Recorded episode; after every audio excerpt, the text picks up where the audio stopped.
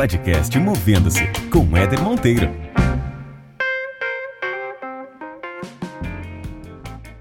Tudo que eu fazia que dava certo era por causa de gente. E tudo que eu fazia que dava errado também era por causa de gente. Você faz uma formação em uma semana e você vai passar a atender 20 pessoas, 30 pessoas e vai faturar não sei quantos mil reais por mês. Não é verdade. Pode até acontecer no primeiro mês, mas não se sustenta.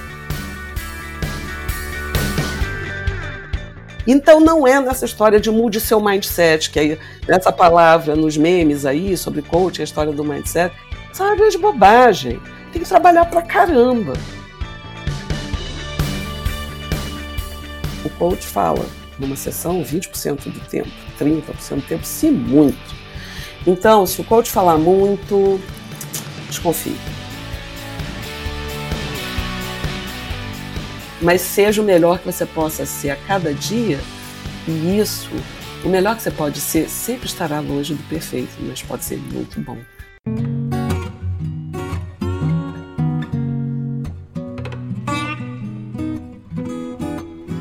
Muito bem, muito bem. Mais um episódio do podcast Movendo-se começando.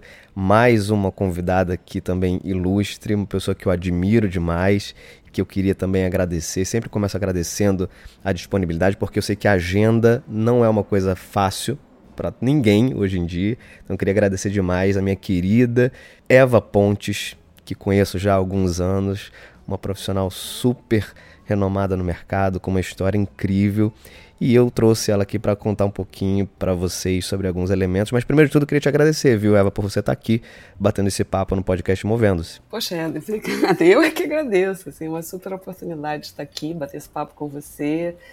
É, e quem sabe ajudar a esclarecer um pouco dúvidas que algumas pessoas possam ter sobre os temas que você vai debater aqui comigo. Né? Então, eu é que agradeço a oportunidade. Exatamente. E o carinho eu... também é recíproco, viu, Que Éder? bom, que bom, que também. bom.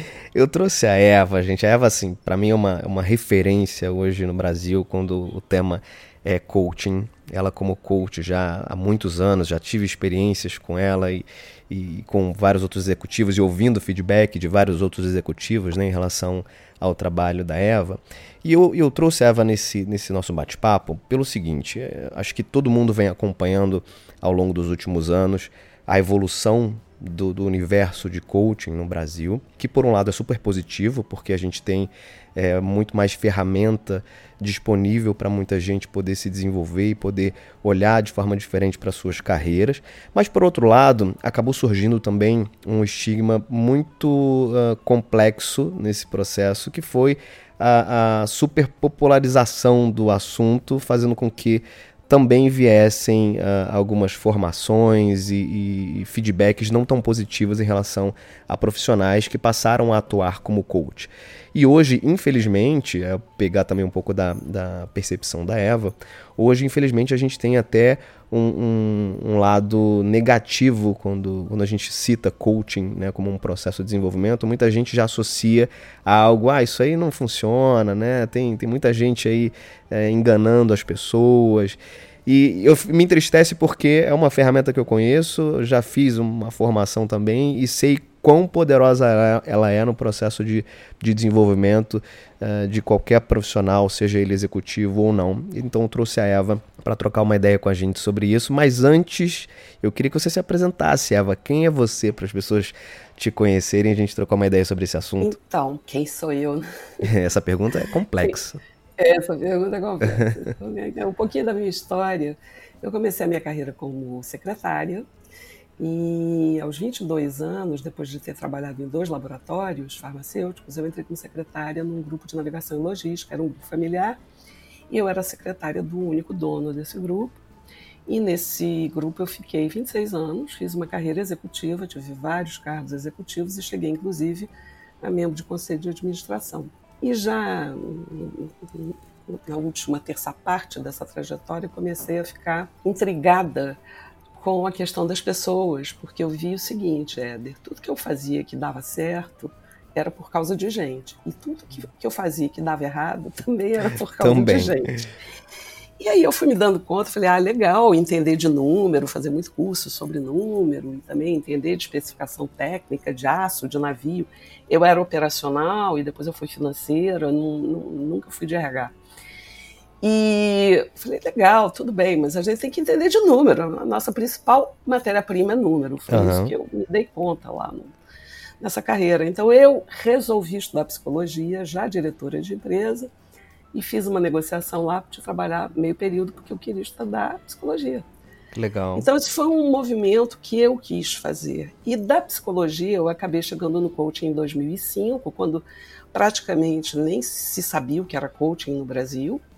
Uhum. Tinha pouquíssimos profissionais e apenas uma escola de, de formação, porque eu fiz o curso e depois fui fazer um curso fora, um curso grande, um curso de um ano na Califórnia, e que foi absolutamente transformador para mim.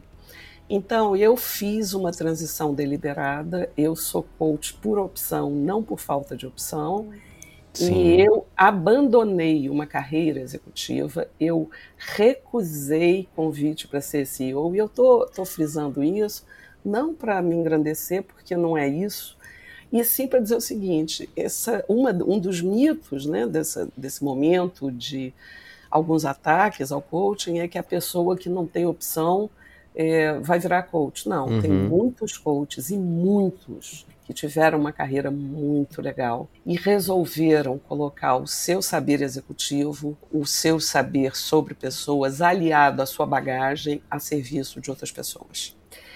Excelente. E aí eu me entendi com o passar do tempo, então já tem 15 anos que eu trabalho como coaching, eu também é, comecei a trabalhar com desenvolvimento de liderança, foi uma evolução natural. Me entendi como facilitadora de conversas, eu, eu gosto de definir como alguém que facilita conversas para uma vida melhor e um mundo melhor. E aí eu também fui fazer uma formação em mediação de conflitos, então também trabalho um pouquinho com isso. Então essa sou eu hoje. Querida Eva Pontes, muito legal. Eva, você trouxe um, um aspecto que eu já queria começar a, a abordar por ele, que é esse, né? Uh, qual é o perfil hoje do profissional que atua como coach?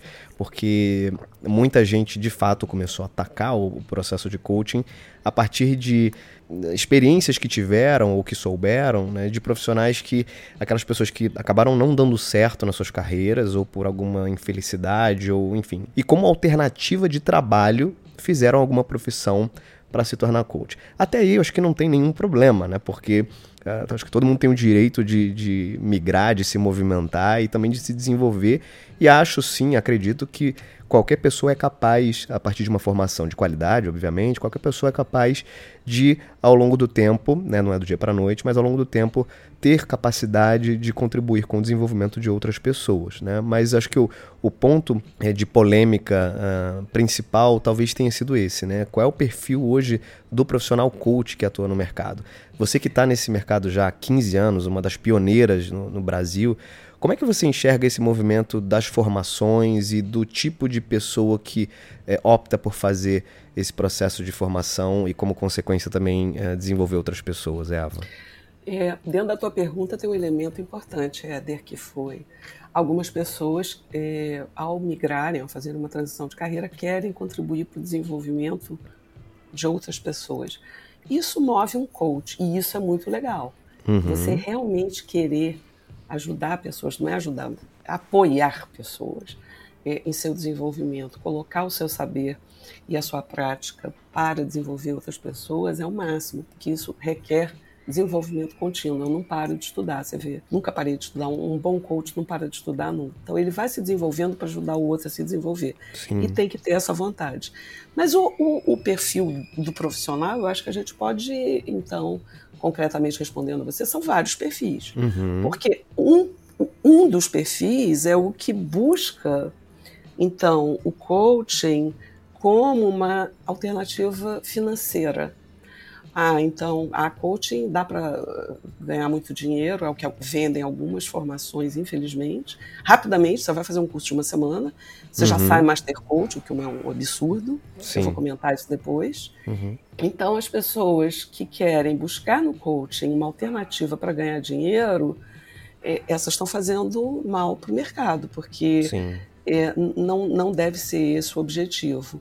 Agora, perfil de, de coach, se você tem outros coaches maravilhosos se desenvolvendo muito.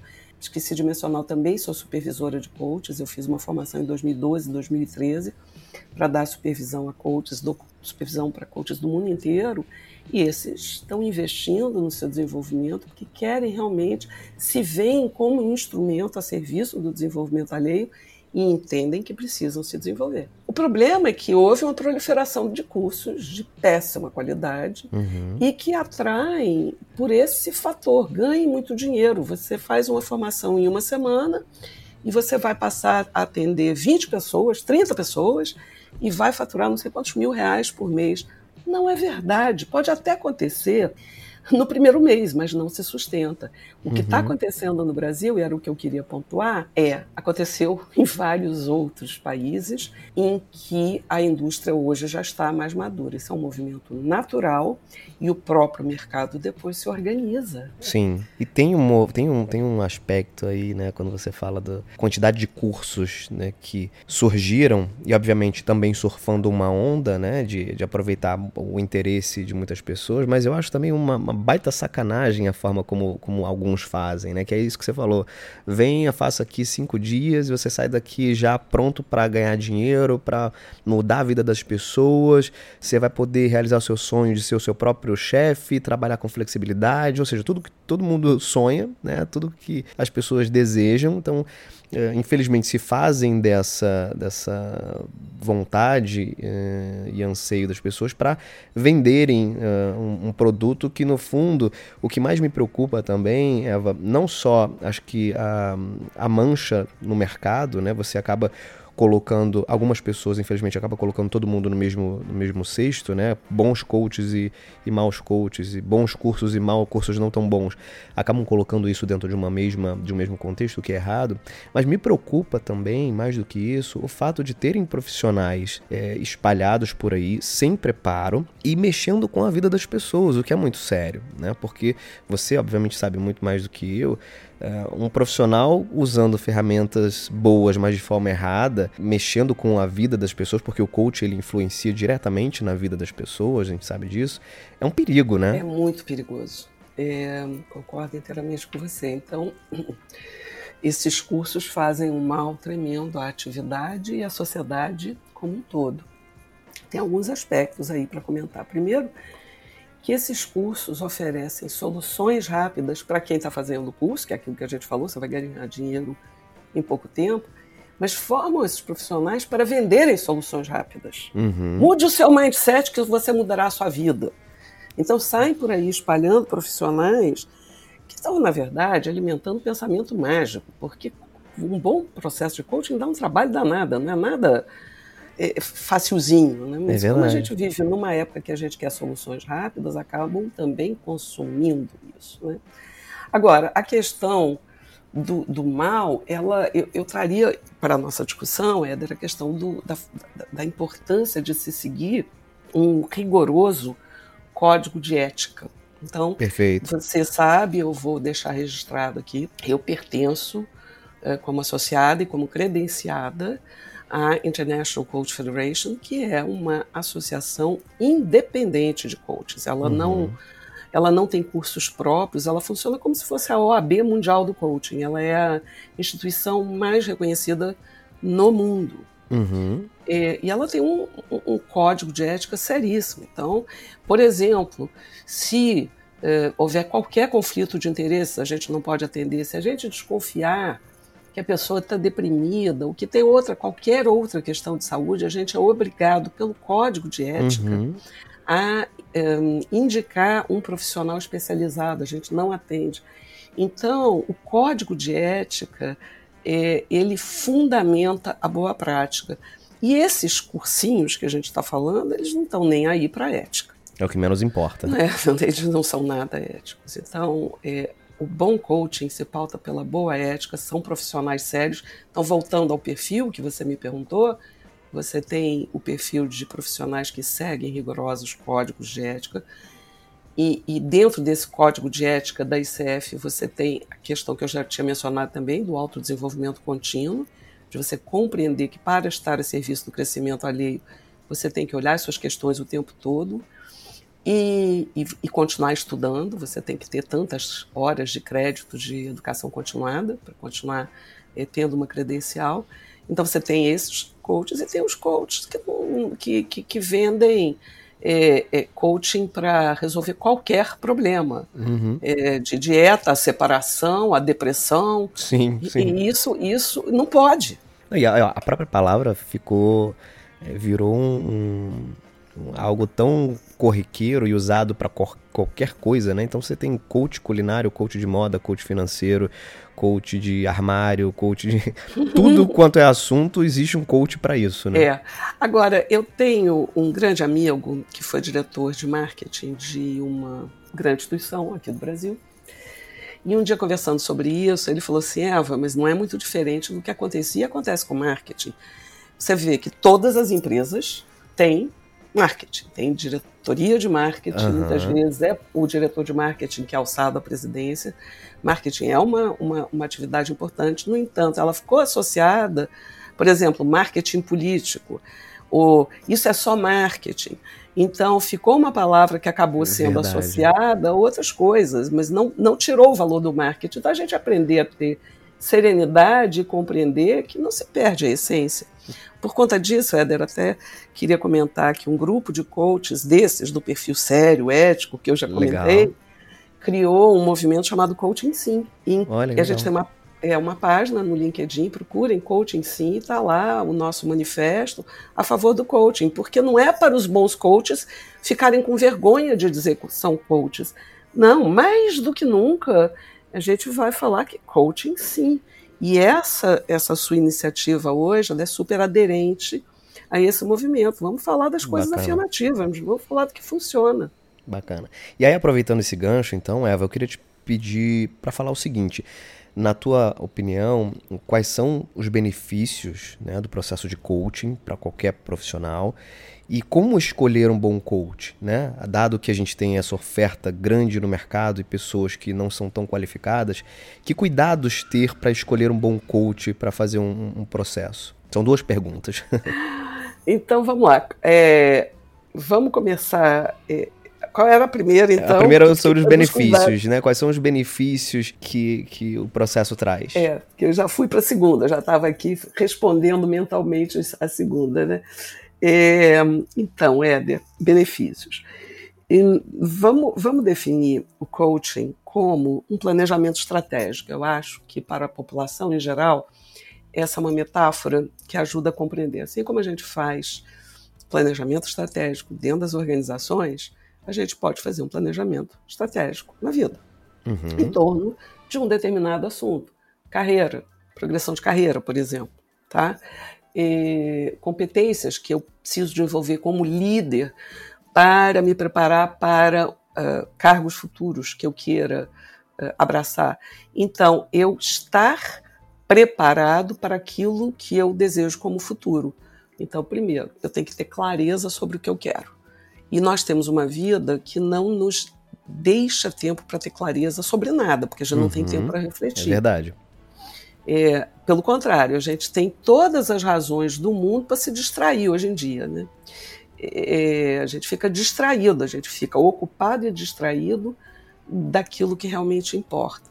Então você tem um espaço em que você tem um parceiro do seu aprendizado e do seu desenvolvimento que te ajuda a colocar em foco aquilo que importa para você num determinado campo da sua vida então isso é importante a gente também colocar. O coaching não é, não faz coaching de tudo. Sim. O cliente determina, a gente diz em coaching a agenda é do coach, ele determina o que, que ele quer atingir, onde ele quer chegar, e através dessa conversa, desse espaço reflexivo, e é uma série de conversas, ele vai então criando as táticas. Então ele desenvolve a estratégia e as táticas. O plano tático, exatamente como a gente faz dentro de uma organização. Perfeito também dentro de uma organização, você, quando você desenvolve um planejamento estratégico, você vai ver que recursos você já tem e que recursos você precisa obter. Quais as oportunidades que você tem, quais as ameaças, a famosa análise SWOT. SWOT. O que a gente faz no coaching é exatamente isso. E, através de uma escuta muito precisa, Uhum. que o coach aprende a desenvolver através de um equilíbrio de desafio e apoio. A pessoa tem que ter metas desafiadoras, mas ao mesmo tempo tem que ter apoio para ir aprendendo ao longo do processo, porque o coaching é um processo de aprendizagem.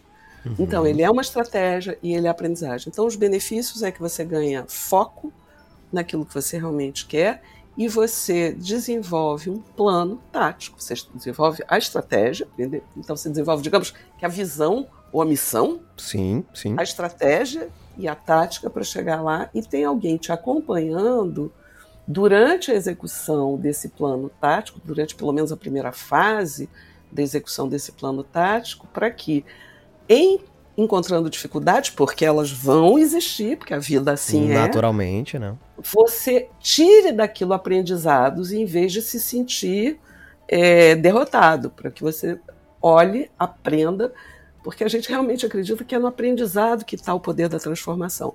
Então não é nessa história de mude seu mindset, que Uhum. é essa palavra nos memes aí sobre coaching, a história Sim, do sim, mindset. Isso é uma grande bobagem. Tem que trabalhar pra caramba. Então esse- esses são os benefícios. Consegui explicar? Conseguiu perfeitamente. E como, como encontrar um bom, um bom coach? Quais são os critérios que a quem está ouvindo a gente agora e se interessa por conhecer um pouco melhor o processo, ou até passar por um processo de coaching, né, para que consiga montar o seu plano, né, o seu plano estratégico, as suas metas e atingi-las? Como faz para identificar um bom coach e onde procurar um bom coach? É, a primeira coisa que eu recomendo é busque coaches credenciados pela International Coach Federation, é, ICF no Brasil, tem uma página e você Uhum. vai encontrar os associados, é, porque são coaches que têm aderência àquele código de ética que eu já mencionei e têm uma formação certificada, eles têm uma formação que segue um conjunto de competências que todo coach profissional tem que ter. Então, não são coaches com é, formação de final de semana. Então, primeira coisa, busque coach. Pergunte qual é a sua formação. É coach? Uhum. Seu curso é certificado pela ICF? Quantas Uhum. horas você estudou? É, o número de horas é importante. E quantas horas você tem de prática? Lembra que lá atrás eu falei assim, gente, a pessoa faz um cursinho e sai Master Coach? Uhum. Eu queria comentar isso, porque Comente. pela ICF, um Master Coach, você vê, no Brasil nós somos oito ou nove Master Coaches apenas pela ICF. É, Master Certified Coaches, MCC. É, você precisa de 2.500 horas de atendimento. Caramba, é muita coisa, né? É, atendimento pago. Não é atendi- atendido os Não é vizinhos. pro bono, não, né? É, pro bono, acho que 10% pode ser pro bono, porque a ICF até estimula pro bono, mas assim, alguém tem que pagar pelos seus serviços. Claro. Você tem que ter. Então são anos. As pessoas, em média, para chegar a master, levam de 8 a 10 anos, desde a sua primeira formação em coaching. Tá. Você vê. Então, é, qual é? A pessoa tem credencial? Se a pessoa disser que é Master Coach porque fez um curso chamado Master Coach, desconfie. Esquece, né? Porque maestria pressupõe prática. Então, Com investigue quantas horas a pessoa tem de prática. Quem deu referências? É, quem são os clientes dessa pessoa? Essa pessoa está atuando nisso há quanto tempo? É, tem já dois, três anos de prática, você vai ver que é uma pessoa que já está com um- uma, é, uma prática já, um mínimo, para poder se Uhum. chamar de profissional de coaching. Uma outra coisa, uma outra recomendação bacana, entreviste três coaches, porque a qualidade do relacionamento é muito importante. É, não é só a técnica. Então, a qualidade da confiança, do ambiente de, segu- de segurança e confiança, segurança psicológica, que eu quero dizer, Sim. importante. Então, entreviste três coaches. E peça demonstração. Na demonstração, se o coach falar muito, falar mais do que você, se o coach ficar dizendo, não, deixa eu te mostrar que tem uma ferramenta que vai resolver, eh, eu vou te aplicar aqui uma ferramenta que vai resolver você, vai, vai, vai resolver todos os seus problemas, desconfie. Vai ele é um mudar a sua vida. É, nada disso. Então, o bom coach, ele vai te fazer perguntas e ele vai fazer você refletir, porque a premissa eh, central do coaching é que você detém as suas melhores respostas. Os recursos estão dentro de você e, eh, como é um processo de aprendizado, você vai começar a reorganizar, esses recursos e colocá-los acessíveis para aquilo que você quer atingir. Como é que ele faz isso? Ouvindo muito, fazendo muita pergunta e comunicando aquilo que observa. Mas o coach fala numa sessão 20% do tempo, 30% do tempo, se muito. Então, se o coach falar muito. Já desconfie. Maravilhoso, maravilhoso. Que aula, que aula, Eva. Obrigado, obrigado por compartilhar o teu conhecimento, obrigado por esclarecer esse processo, porque acho que é um processo muito rico e que de fato ajuda muita gente e super top fazer parte do movimento. Acho sim que a gente tem que tudo que é bom e que traz coisas positivas para as pessoas, a gente tem que valorizar e tem que mostrar que existem também caminhos alternativos que são muito bons e que fazem toda a diferença. Ah, posso fazer um comentário? Já que você está dando esse espaço para o movimento do coaching em si, a gente nem combinou, mas que tá, tá muito coerente com o que a gente está conversando. Claro. Você vê, quase todos os fundadores desse movimento são psicólogos com mestrado, doutorado ou em doutoramento é, alguns não têm mestrado, eu não tenho mestrado, mas assim, são pessoas que entendem de psicologia. Sim, sim. Então, só para a gente voltar a sair né, do clichê de que é gente que não, não sabia nada de gente e de repente foi lá fazer coaching. Não, são pessoas que estudam comportamento, comportamento. humano há muitos anos. Muito legal. Vamos lá, Eva. Segundo bloco, parte final do nosso bate-papo aqui, que está muito bom. Pergunta para você, se você pudesse convidar alguma personalidade, viva ou não, para tomar um café, almoçar, enfim. Quem é que você convidaria, hein, Eva? Por que, que você convidaria? Que tipo de pergunta você faria para essa pessoa? Ah, o Martin Luther King.